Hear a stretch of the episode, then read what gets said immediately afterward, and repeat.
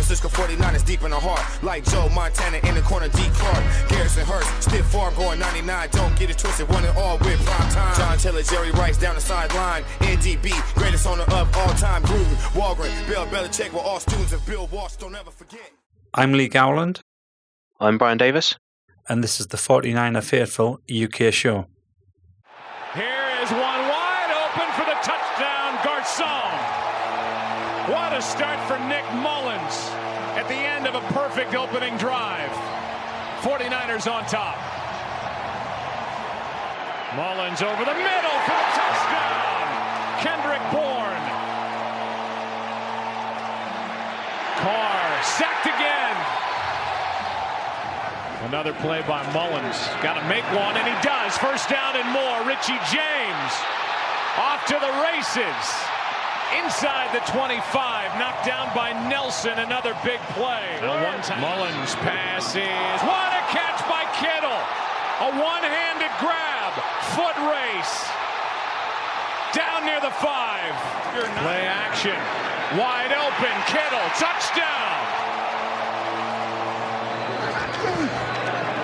Mostert gets it on a toss, running right. No pursuit. Mostert inside the 10.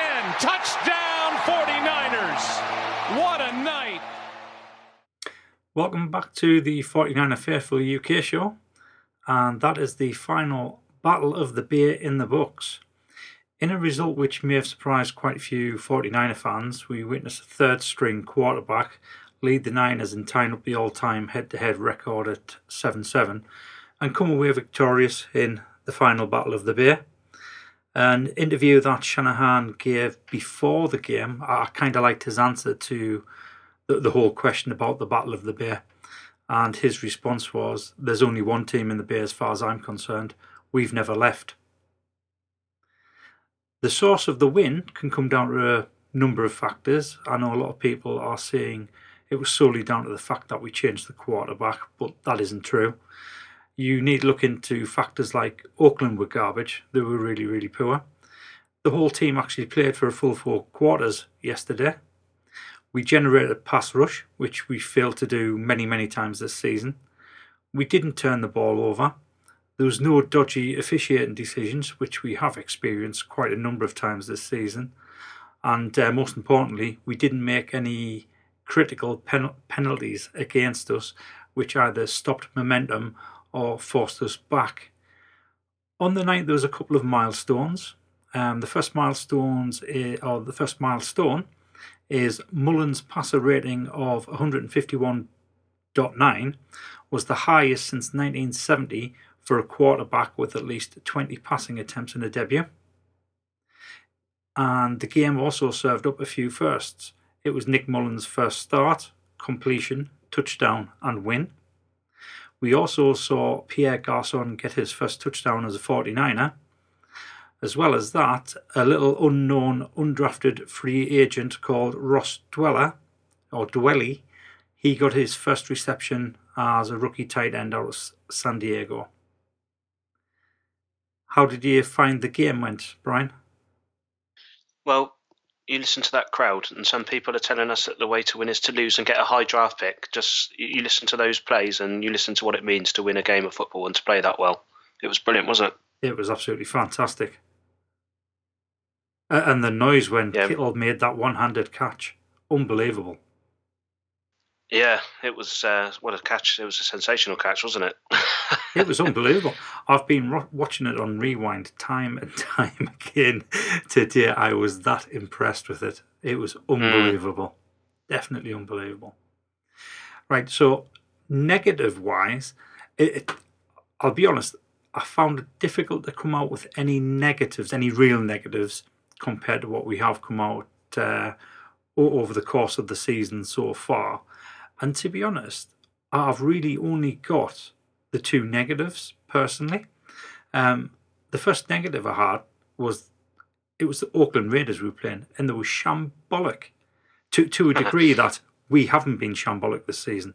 So that was a negative against the win. The fact that Oakland Raiders were so bad, but that doesn't take away take anything away from the way we played because we still had to execute.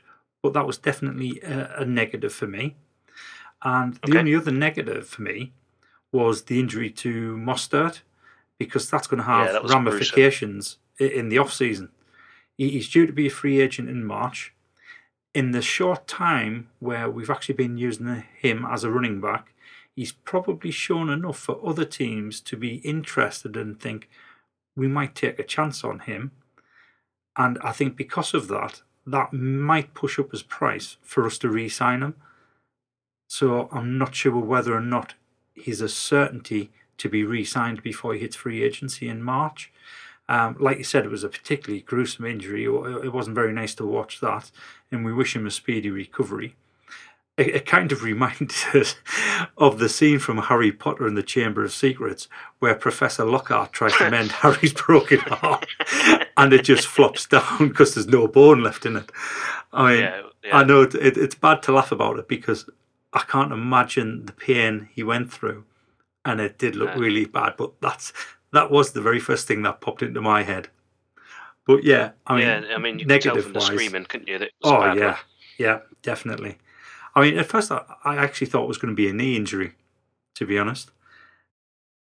Obviously, the, the way he went down, the way the camera angle was, I, I didn't actually see in a, a problem with his arm. I thought it was going to be his knee, and I think Alan Bales actually mentioned it in the thread straight away, and he said, "That's an arm. That's a broken arm." That, and everybody else was saying it was his knee. So obviously, Alan saw something that nobody else did. Um, but yeah, it was a very nasty injury, uh, and it kind of sums up our season, to be honest, with some of the injuries that we have had. But yeah, I mean, I'm quite happy that those are the only two real negatives I can come out with from last night's game. Yeah, I mean, I'd definitely like to see Mostert come back next year. He's earned it. He's he's been a bit of a sort of revelation, hasn't he? Stepping up when um, you know Breida's had some time injured, and obviously McKinnon. We haven't seen it all this season. Whether he'll come back as a, a number three or a possible sort of um, number two, I I really don't know. He's probably shown enough, like you say, over the last sort of three or four weeks now that possibly he could go somewhere and uh, compete for a starting role somewhere. So yeah, he may be may have priced himself out of uh, out of the market for for a number three running back to stay in San Francisco. Yeah, that's that's a concern I have. Yeah, I'd certainly like to see us sign somebody.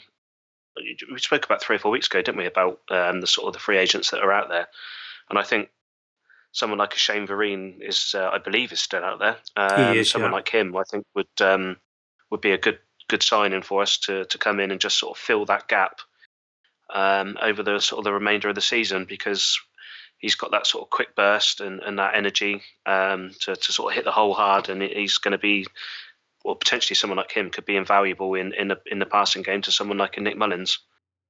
Yeah, And also, the most injury is probably going to hurt our special teams as well because obviously he's a good contributor there, running downfield, gunning people down. So yeah, it's uh, it it will be quite a big loss, I think, because as we've seen in Alfred Morris the last well most of this season, even though he's averaging a, a, a decent sort of click every time he runs, it's uh, it's just it's he's much slower, isn't he? I, I call him treacle toes because he, he rather than sort of twinkle toes because he always seems to look like he's yeah, treading water when he when he's running, isn't he? It just It seems looks like a lot of hard work. It That- does, yeah. yeah, I mean, he makes a, th- a three-yard run look like a ten-yard run at times, doesn't he? Yeah, he does. And to be honest, I mean, Alfred Morris is a really frustrating player because you'll see him, you'll see him get stopped pretty much at the line of scrimmage on three or four runs, and and you'll be really frustrated about that, and you'll be sat there thinking, oh God, why did we give it to Morris? And then the very next time Yeah. Morris runs, he, he breaks out a 14, 15 yard run. Yeah, Just at the time when you're thinking, for God's sake, give the ball to somebody else. Mm. So yeah, I, I find Yeah, him very that- frustrating to watch. yeah, that's happened several times this season when I've been sort of watching the game, making notes, and I'm like, oh, Morris for a loss in the backfield. Why do we persist with Morris? Morris burst through for 11 yards. Oh, okay. you know, Yeah, and it's it's, happened so many times this season. I mean, yeah, the most injury was a negative. The only negative that I would really come up with, and I'd really be nitpicking at this point, and that would just be the sort of say that that two minute drill before half time, um, we, we had a chance to really sort of uh, step on the throat of Oakland there, and, and it, we sort of um, Breida got stuff for a loss on second down, didn't he? And uh, I thought that was a little bit too conservative on that second down. Yeah. Because uh, the Raiders then took a timeout and potentially they could have uh, got the ball back and uh, and scored on us there. And I think on the third down play, that was when Richie James had that huge um, gain on the sort of slant across the middle um, for 56 yards. And Oakland brought the blitz on that play, and, and Mullens was brilliant because he beat him. And um, yeah, I thought that would be the only bit that I'd be nitpicking at there, and, and it really would be nitpicking to sort of uh, to to moan at that because we still scored points on that drive, and that that's pretty much the only thing that I can think of really.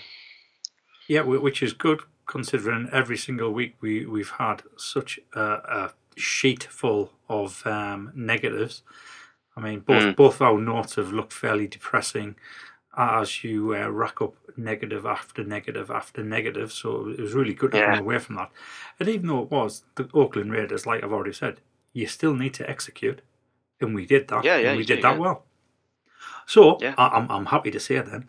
Let's move on to the positives because I think both of us be itching to talk about Nick Mullens and what he brought to the game last night.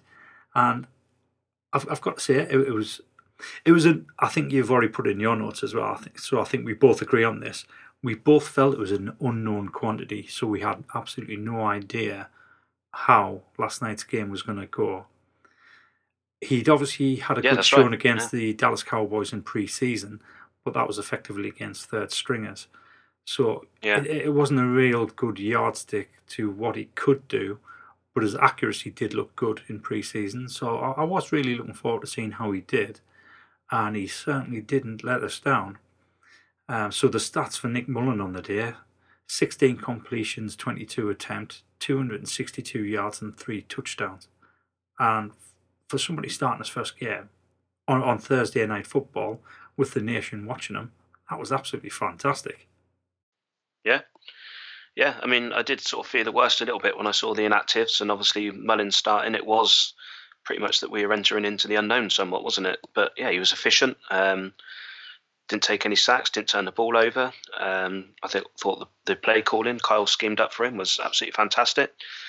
Um, yeah, it was it was really good. I, I, think we just need to be a little bit careful that we need to sort of reel in somewhat some of our optimism and remember that it was the Raiders that we were playing, not taking away anything from the game. Um, you know, but the Raiders pretty much gave up in the last stages of that game. So it's going to be really interesting to see how he does if he's afforded the opportunity to play against the Giants and beyond. Because I think at this point, you have to say he's got to start against the Giants, hasn't he? Yeah, without shadow of a doubt. I, I really hope he does start against the Giants.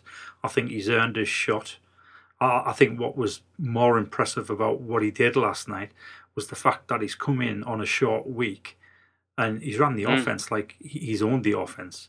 He's made a couple of throws that could have turned out badly, but ended up being huge gains for us instead. So yeah. I, I said some of his throws, you kind of winced a bit and thought, "Oh, that was close." Um, but when you look at what he was doing, I mean, he, he, was hitting the secondary receivers. His primary receiver was covered. He'd go straight over to his secondary and he'd hit them no yeah, problem. Yeah and he was frequently identifying the open receiver as well. And that's yeah. something that uh, I know Beathard he, he, doesn't do that well. He, he doesn't recognise the open receiver. He's got his favourites, and he and he makes the throws to get the ball to his favourite, whether or not they're in coverage. But you look at Nick Mullens, and th- there's a couple of comments made in the group about oh the, the O line protected him better than they have done Beathard. That's not true. I think the O line's been really, really good this season, to be honest, in my they have, opinion. Yeah. Um, I think the difference between Nick Mullens and CJ Beathard is Nick Mullens has got a lightning quick release, and he also makes mm. decisions quickly as well, which means he's not holding onto the ball. The one where he was just about to get sacked, and he had the presence of mind to throw to the floor in front of him, but also yep. in the direction of an eligible receiver. I thought that was fantastic from a lad that was starting his very first game. So he definitely has the football brain there, uh, and coupled with the lightning quick release and being able to make decisions quickly, I think he does have a future. But like you said, let's not get carried away because it was the Oakland Raiders. Let's see what he's like against a, a better defense. Um, certainly, right, yeah. the, the, the Giants have got to be better than the Oakland Raiders because they were absolutely shambolic last night. Um, if he gets on well in that game, if he does start, and he gets a game after that, then he comes up against the Tampa Bay Buccaneers.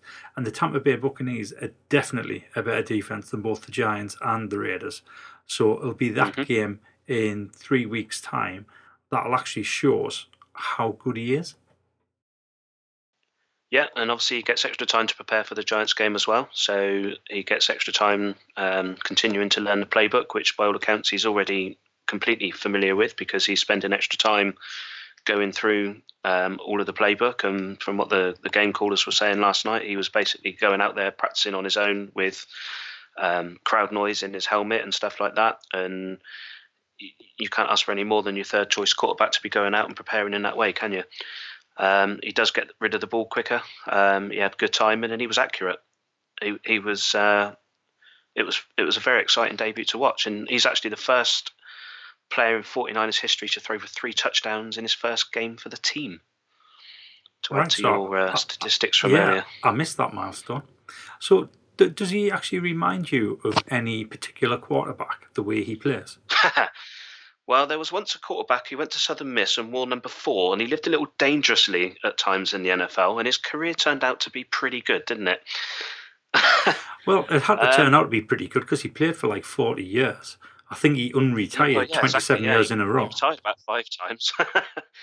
um, yeah, let's not try and pretend that maybe we have someone similar right now because um, it it was the Raiders, and he does wear number four because of Favre, but it was a little uncanny at times. I thought, particularly that throw to Kittle uh, for the seventy-one yard gain, because that was was like, I mean, what a throw! It, I mean, it was in triple coverage, and from by all accounts, Kittle's shut his eyes when he's made the catch. From what I've seen in his uh, and he's ma- somehow made the catch, and he's burst through the middle of three defenders who were sort of in a triangle, and they all looked like they were about to light him up at any point, and somehow he's come away with the ball. The safety's taken an absolutely awful angle at him, and and uh, yeah, he's he's gone down the field for a huge gain, and uh, and then he's he's got the touchdown on the um, on the next play, hasn't he? And yeah, uh, that there was a touch of Favre in that um, in that throw. So, so that was one of the throws I was talking about where I winced a little bit as he threw into triple Yeah. coverage, um, but Yeah. ended up being a huge gain. And to be honest, if any player in the history of the NFL was more deserving of, of a touchdown than that, I would like you to send me the link so I can watch it because I was gutted for Kittle that he didn't get a touchdown on that because that player definitely deserved a touchdown. It was absolutely did. fantastic. Yeah, and I thought Mullens was probably playing as if he knows it may only be his only shot, so he had nothing to lose. Yeah, I So- think you're right. Yeah, maybe he was out there making a point, but I think he, you know, he's definitely stated his case. And yeah, as I said just now, he's um, he's played so well that Twitter verified him during the game. yeah, I thought that was I mean, excellent when that, they mentioned that that. shows you the what a time to be alive. Yeah, definitely. I think I've missed the opportunity to uh, call you Mr. Cowboy, M- Mr. Aikman's love child, because you think so alike. Yeah, I Oh, found no, that funny I when don't know whether that's good or bad. yeah, I thought it was funny when I saw that. I, I, I saw your post and then I heard Aikman say it literally a split second after you posted it, and I thought, yeah, you think like a cowboy. So, outside of Mullens, I- I, think, I mean, there was plenty of positives, really. Um, it- you know, I think I'm doing George Kittle a disservice to say you can hardly call his performance a positive because it's now the norm. Um, yeah, it's, it's what we expect almost. yeah, and the notes I've made, I've put down. So George Kittle, four receptions, 180 yards, one touchdown, uh, and that one-handed catch. I mean, holy sh- sherbet, that was fantastic. He has been voted to the mid-season All-Pro team as the starting tight end of NFL.com, and is a leading contender to displace Gronk on the season-end team. Uh, I think Gronk's been on there as the All Pro tight end for the last five seasons now, I believe. Um, Mhm. So he'll be doing well if he gets on that team instead of Gronk. And to be honest, the way he's playing at the moment, he definitely deserves it. But again, George Kittle, he was absolutely excellent. Another positive, he continues to be consistent. He continues to rack up the yardage, the touchdowns. He makes important catches when we definitely need it. So when, when you Yeah. look at what pieces we need next season, we'll obviously have Jet back. He's going to be a huge addition at uh, running back. We'll have Jimmy Garoppolo back at quarterback, um, pe- pending any quarterback controversy. Um, obviously, we'll, we'll start and get the team gelled a bit more, and whatever pieces we put in in the off season as well. Um, but George Kittle is definitely one of our star players. It's a little bit unfortunate that he wears number 85 because I already have a number 85 jersey from Mm. from a very good tight end in 49ers history. Um, but I think I'll be very tempted to get myself a, a Kittle jersey. Well, yeah. I mean, the last um, jersey of a current player that I bought was Eric Reid, and look how that turned out for me. So Yeah. I've kind of stopped buying um, jerseys of current roster players, and I've sort of just said to myself, right, I'm not getting burnt by this kind of stuff going on again. So I'll sort of uh, literally just stick to your sort of your legends of, of sort of days gone by. But the way that Kittle's playing at the minute, is, uh, yeah, I might have to um, reevaluate my uh, position on uh, current players' jerseys the way he's going. Yeah, he, he definitely deserves some love as far as the jerseys are concerned. Mm. So, again, uh, who who else would you say had had a particularly good game? I thought um, Pierre Garçon. I think we've um, we need to point out there that we've sort of been quite critical of him this season. He's not really brought anything to the table all season, but he looked like a steady option for Mullens all night long, didn't he? Um, He I did thought he seem played to with- have some sort of chemistry there. yeah, I thought may, maybe I thought Jimmy Ward played well as well, and I th- maybe the the pair of them had a little bit more freedom, and the fact that they didn't have any possible trade rumors over their head, and they just went out there and, and performed for the team. Yeah, that's possible. Um, and I and I agree about Jimmy Ward. Um, I was pleasantly surprised at how well he played. Some of the tackles he made were really good. He, he wrapped them Yeah. up straight away, didn't let them go. Because I haven't been able to watch the um, coaches twenty two, I have No. absolutely no idea what the coverage was like. Because obviously the, the angles that you get on the mainstream broadcast aren't great. So No. to be honest, I've no idea how well we covered in the game. Um, I'll, I'll need to have a look at that over the weekend, just to satisfy yeah, me. own- yeah, just to satisfy my own need to see if we have actually improved there. Um, but yeah, uh, both Pierre Garçon and Jimmy Ward. I mean, Pierre, three receptions, 56 yards, one touchdown. The the touchdown, I mean, he was wide open. That was a blown coverage by the Raiders, and it was Mm. just a formality to walk into the end zone. The one I was more impressed with was the throw where it could have gone to either him or Richie James. Um, and I thought Mullens did well to get the ball into that space for him. Basically hit Pierre it in Garçon there, in didn't his he? stride, uh, and Garçon was off to the races. Um, so yeah, Yeah. He, he did really well, and there did seem to be some sort of chemistry between between the two. It just seemed to be a perfect throw and a perfect catch. Um, I, I don't know how else to articulate that. It looked fluid, rather than having to actually bend back to get the catch. It, it just looked as though it was timed so well. Yeah, it did. Yeah, yeah, and the same could be said for Richie James as well. I thought he stepped up and played really well despite his drop. Did well in the absence of Trent Taylor. So again, he's another exciting player. He's a young player. He's someone that we need to be seeing a lot more of now uh, this season to evaluate where he stands for next season. And I'm sure the way that he's progressing, he's firmly in the plans.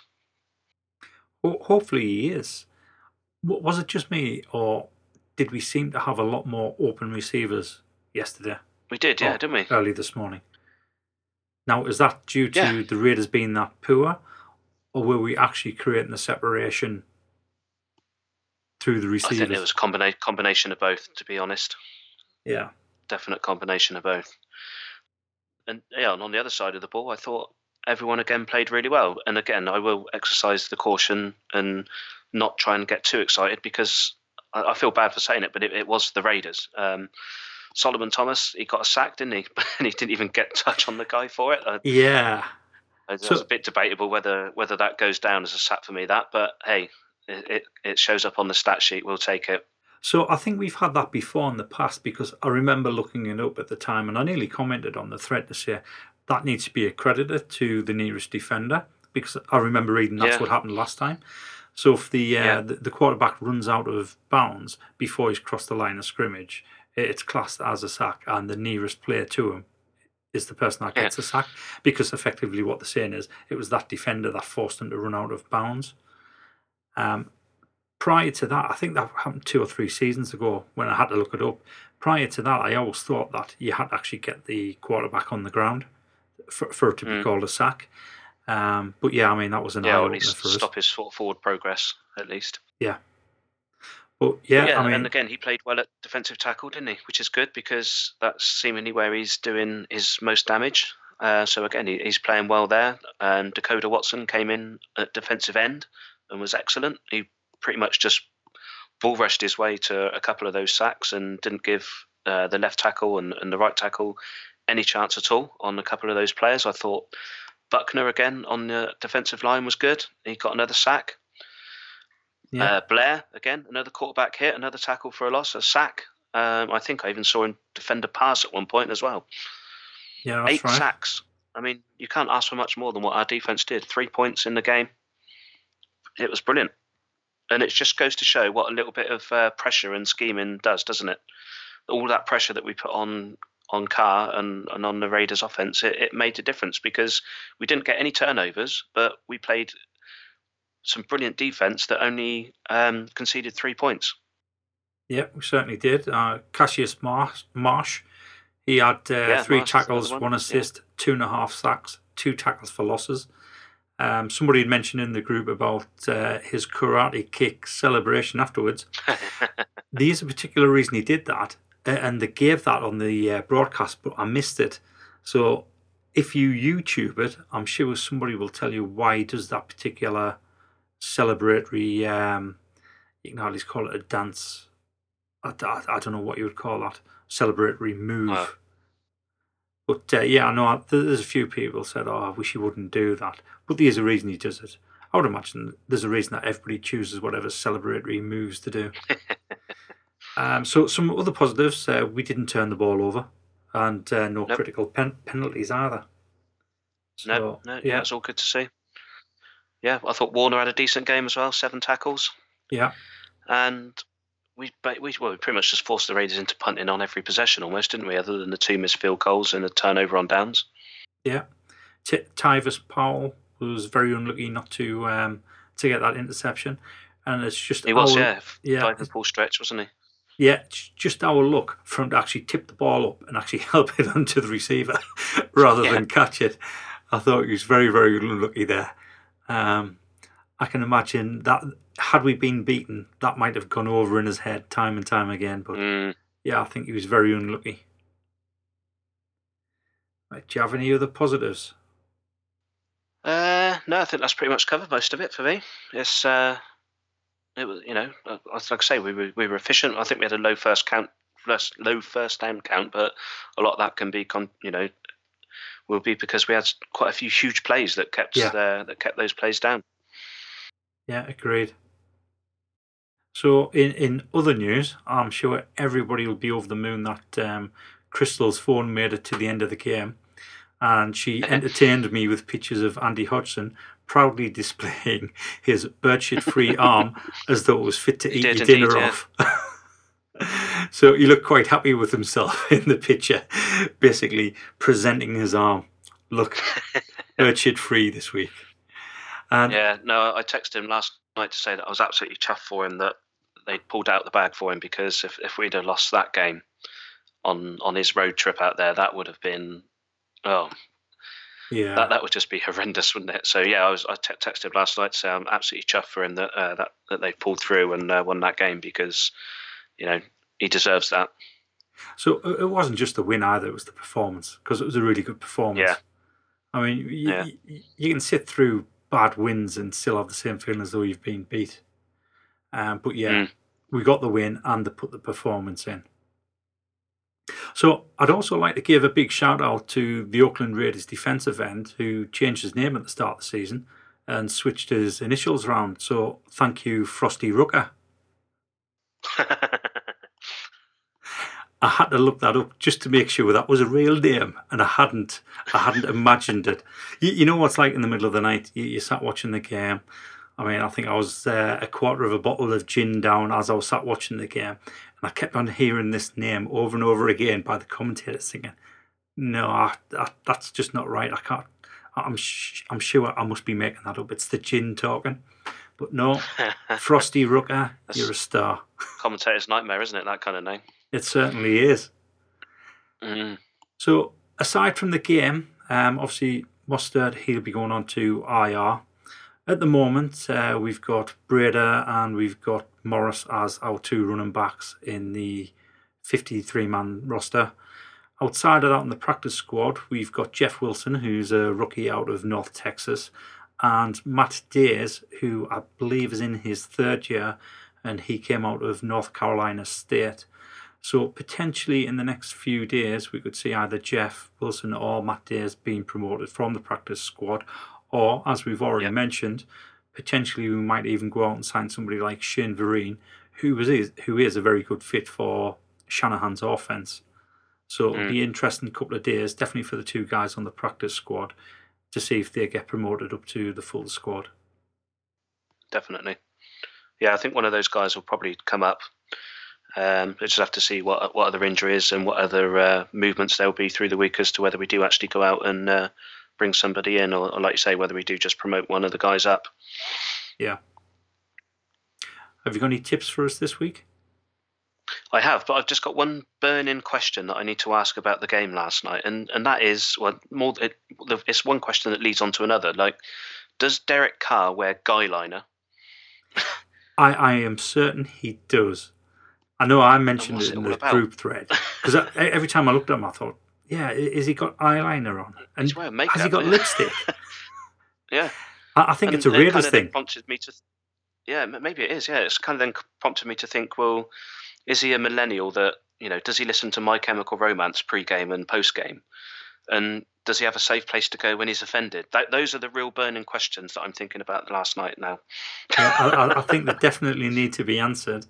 Um, And he definitely does need a safe place after last night, actually. Well, I think I think it was interesting that he got benched, but I don't think he got benched because of his play as such. No, it's just preservation, wasn't it? That's right, because he was getting sacked far too many times. So I think they thought, Yeah. well, this game is out of hand. We, we're not coming back. Let's take him off and protect him for next season. Because, I mean, Gruden has essentially ripped that team apart and it's just stockpiling uh, draft picks. And obviously, he's just moved up in value and draft picks with that loss last night to us. Uh, and we subsequently have moved down a little bit. Yeah, but even if you if you're a Oakland Raiders fan or Las Vegas Raiders or whatever the hell they're going to be, even with three first round picks next year, even if it is the first overall pick, would you not still be somewhat concerned about how that team, quote unquote, performed last night and has been performing this season? And will three first round picks this season plus free agency and two um, first round picks in 2020 is that enough to turn them round? Because they were dreadful, weren't they? So if I was a Raiders fan and known the history behind Gruden, his coaching history, I, would be very concerned because yeah, in the past when concerned. yeah in the past when Gruden's had any sort of success, he's actually come into a roster that's already been built, but he's made them Yeah, play has, yeah. poten- potential rather than actually build a roster. So what are the pieces he's doing this time is something he's never ever done before, and that is strip Yeah. out everything that's there and build something in his own image. So it's going to be interesting to see how that works out. We've got nothing to go on because I mean, when he went to the Tampa Bay Buccaneers, he took over a really good side anyway. It was a really good roster. Yeah. They just weren't playing they to were, the yeah. potential.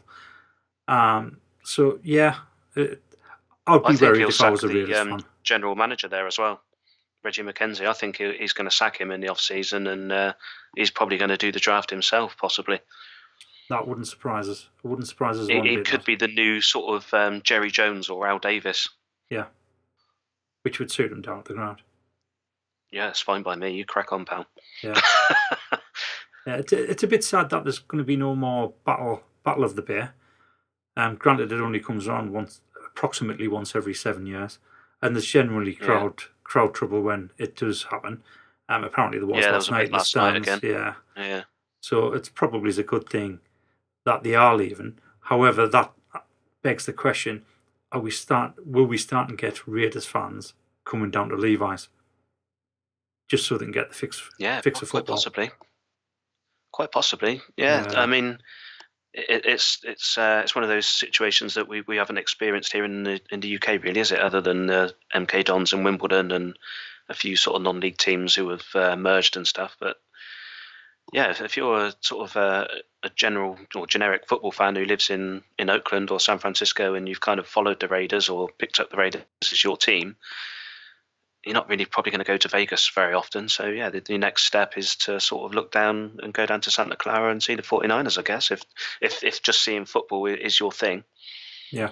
I don't know whether the the diehards are obviously not going to come down and, and change, but I would imagine you're probably going to pick up some who, who are going to come down and, and probably watch. Yeah, I would imagine that as well. Yeah. Right. So, how many tips you got for us this week, Brian? Um, I got a couple. Depends how long we want to go for, really. Right. So, So, it all uh, depends on how one- long it is. Uh, yeah. So you go. Yeah, I've, I've only got the one, so I'll sandwich mine in between yours. All right. So the first one then um, is the down in the Presidio near the Golden Gate Bridge. There's the uh, the Walt Disney Museum and uh, also a Star Wars museum. And the Disney Museum is a tribute to Walt Disney himself. Um, it's the kind of thing that I expected to see in Orlando when, from my holidays there, really. But the only place that I've really seen anything um, about that was the um, I can't remember what it's called off the top of my head, but there's like the museum in Magic Kingdom, isn't there? Just as you go through to where the new Toy Story Land is. But that pretty much um, details all sort of all of his life and his struggles to catch a break before eventually sort of finding it. And if you're into all that and into Disney, then yeah, you, you'll really enjoy it. My missus absolutely loved it in there. And then just around the corner from that, you've then got the Star Wars Museum or the George Lucas Film Studios Museum, um, which I didn't actually go in, but by all accounts, it's uh, it's worth seeing if you're into all that. Believe it or not, I only watched the Star Wars films for the first time about two years ago. Yeah, I find that But the hard to Yoda believe. statues, yeah, the Yoda statues um, right outside. Uh, there's a coffee shop there, so it's just a nice, uh, some nice peaceful gardens that you can stroll around.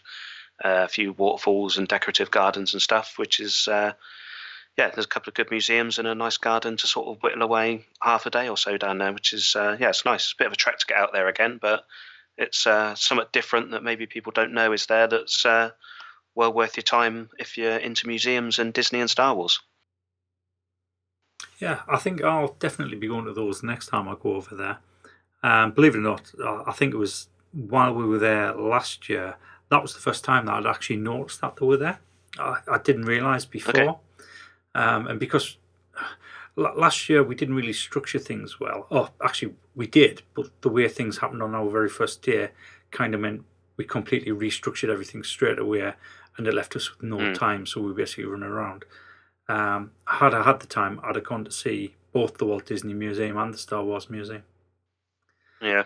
So my tip this week is actually something I've never been on myself, but I've had a few friends all do this tour, and they've all used exactly the same tour company as well. And it's the one day Yosemite tour from San Francisco, and you can get Okay. that via yosemitetours.com. It's approximately $160 each.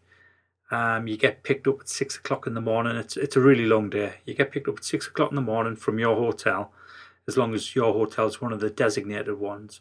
But there's that many hotels on the list. If your hotel isn't, it's literally a short walk away to the next one that is. Um, so you start six o'clock in the morning and you don't get back until half eight at night. But it's a really good trip. Uh, you you get to Yosemite about eleven o'clock. You'll have two hours where you can uh, wander about Yosemite, have a look at some of the sites there before you move on to the main sites at Yosemite at one o'clock, where you'll see the, the Bridal Veil Falls, El Capitan, um, Inspiration Point, Half Dome, uh, and a lot more. And it's it's unbelievable to see. I'm willing to believe. Um, it's definitely something that's on my list. And I think I keep on putting off because I'm kind of waiting until I can take uh, my two sons over there. It's the same with Muir Woods as well. Mm. I want to go and see it, but I want to take my kids to see it. Um, so this Yeah. is one that I've been putting off for a little bit. Uh, but yeah, that that's one that comes highly recommended from a few different people from the UK who, who are members of the group, and they've all been on it and they've all said, yeah, definitely use Yosemite tours. They were absolutely fantastic and they couldn't fault them. Excellent. Yeah, I've not been myself, but um, like like you, I've uh, I've had sort of several friends who've gone out there and done it, and they've all said that it's absolutely uh, fantastic. But every time I've been out there, I've uh, I've ended up just sort of being in and around the city all the time, so I've not not ventured out to those parts yet. And sort of talking to the city, that was going to be my next thing. And it's a bit of a negative one, really, but it's kind of something that I don't think we've really pointed out yet. But you've got sort of two areas in, in San Francisco, which are obviously the Tenderloin and, and the sort of the Civic Hall area.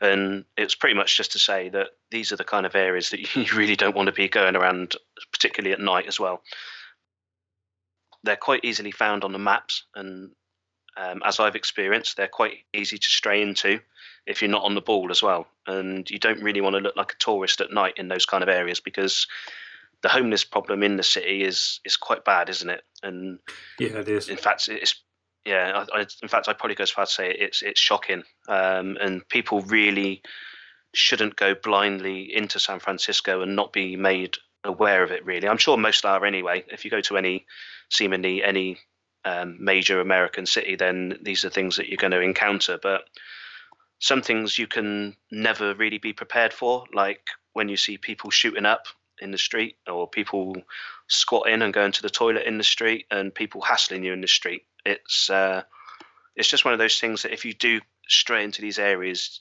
you will prepare to you know you need to be prepared to see the worst of the worst sort of thing. And um, you've also then got to not get sucked into seeing quote unquote homeless people who wear better trainers than what you do. Because I've seen people sort of plead in poverty, sat in doorways of stores and stuff, only to then go into Starbucks or to a coffee shop and make calls on their mobile phones. So I would say don't get sucked into giving those people money and ignore them. And it can be difficult to sort of see the difference between a real homeless person and what I would describe as a professional homeless person who kind of prey on the tourist trade and people that are there that may get intimidated by them and end up giving them money. So the, the sort of kind of tip there that I would just get to is if you do want to give, then a little tip would be to look at their shoes before you do give, because then you know you potentially feed in someone who is a professional homeless person. I know it's not a particularly nice thing to talk about and stuff, but I think you know, if you've got any common sense, you'll be aware of this anyway. But it's just, uh, I mean, the first time I went to Chicago in 2007, I was horrified by you know the amount of the, the homeless people that were there, and it was in January. It was freezing cold, and uh, it was horrible. But yeah, San Francisco at times can be really, really bad, and some of these areas like like the Tenderloin and stuff, it, it's uh, it's places that you really don't want to be getting getting stuck in at night. Yeah, and even in the agreed. day. So, so uh, early on in a different episode, I think it was the second or third episode, I, I did mention um, uh, Eddie or Turk and Eddie. So that, that that street there is in the Tenderloin, just as the Tenderloin starts after after the uh, Union Square area. Um, yeah. But yeah, I mean, once you go south on Market, once you pass about Fifth Street, Fifth and Market, yeah, that's when straight away you can notice it, it, it drops down suddenly. Um, back yeah. in 2015, when both David and myself went across there, we were going up to um, Kezar Stadium for the Turkey Bowl. Mm. So we were trying to catch the bus, and we kept on walking up Market Street, uh, and we got to where um, the Westfield Mall is, which is in between Fourth and Fifth yeah, Street. Yeah. Um, but we yeah. kept on walking, and straight away, as soon as you got south of Fifth Street, both me and David, I mean, I'm six foot tall, David's six foot four. The pair of us know how to handle ourselves, but the pair of us were both looking at each other thinking, you know what, let's walk back along that way to where the Westfield Mall is and we'll catch the bus along there. Because, yeah, yeah style it out and turn around, yeah. Yeah, you, you can tell straight away. So the is, I mean, you're right, San Francisco is by far the worst place I've seen for homelessness. It is a really big mm. problem, so is the drug problem. Um, but as long as you keep it the right areas, there's no need to be uh, afraid of going to San Francisco because it is such a no, beautiful city. Just have some uh, street smarts about you. Just keep your eyes open. Yeah. Yeah, and Market Street is the perfect example. Of that, the perfect example of that because, like you say, you, would be sort of strolling down there, and you've got your Prada and your Gucci, and then you've got your Westfield Mall, and then you cross the road, and you've got say Walgreens and a couple of other stores, and then you get across to the next block, and there's a boarded up shop, and then the next thing it's uh, a liquor store, and, and then uh, we we buy your gold and we cash your checks here, and then you're like, okay, that's kind of uh, gone yeah. downhill pretty quick. So uh, yeah, you've got to be pretty savvy because, like you say, sort of fourth, fifth street, it's not too bad. Fifth and sixth street, it tends to go down, and then once you're down That's into seventh and that, you're yeah, you're you're in uh, you're in a world of hurt down there. So, so you, you couldn't you couldn't have said that any better. Fifth and Sixth Street, it does start to go down. You start to notice it as soon as you get uh, south of Sixth Street, going on Seventh Street. It's a, it's a rapid, off the edge of a cliff decline. Uh, it is, you, yeah, yeah, huge and you can actually see. Yeah, I've, I've seen guys fighting and stuff down there and everything. It's been pretty pretty brutal down there. Yeah, unbelievable. Right, mm. thank you for your tips. So yeah, not not trying to end on a on a on a negative there, but I think it's just worthwhile that we sort of glorify San Francisco. And to be fair, it's probably one of my favourite places to go, and I wouldn't ever stop going there. But it's uh, it's just something that people need to be aware of, and I'm sure people are. I'm not trying to teach anyone to suck eggs here, but it's just uh, I think it's just good to, to know these things. It's a, bit, it's a bit like when you go to London and places like that, and it? There's uh, there's good places and bad places. That's right. Yeah. Right, fantastic. So I'm glad we're going into the weekend uh, happy off the back of a win. Um, I think it's yeah. definitely cheered up a lot of people, especially the performance. Um, I mentioned on the show on Tuesday, I've ordered a new flag with the new colours. Um, so once that arrives, I'll put some photos on the group page if anybody's interested in having one themselves, let me know.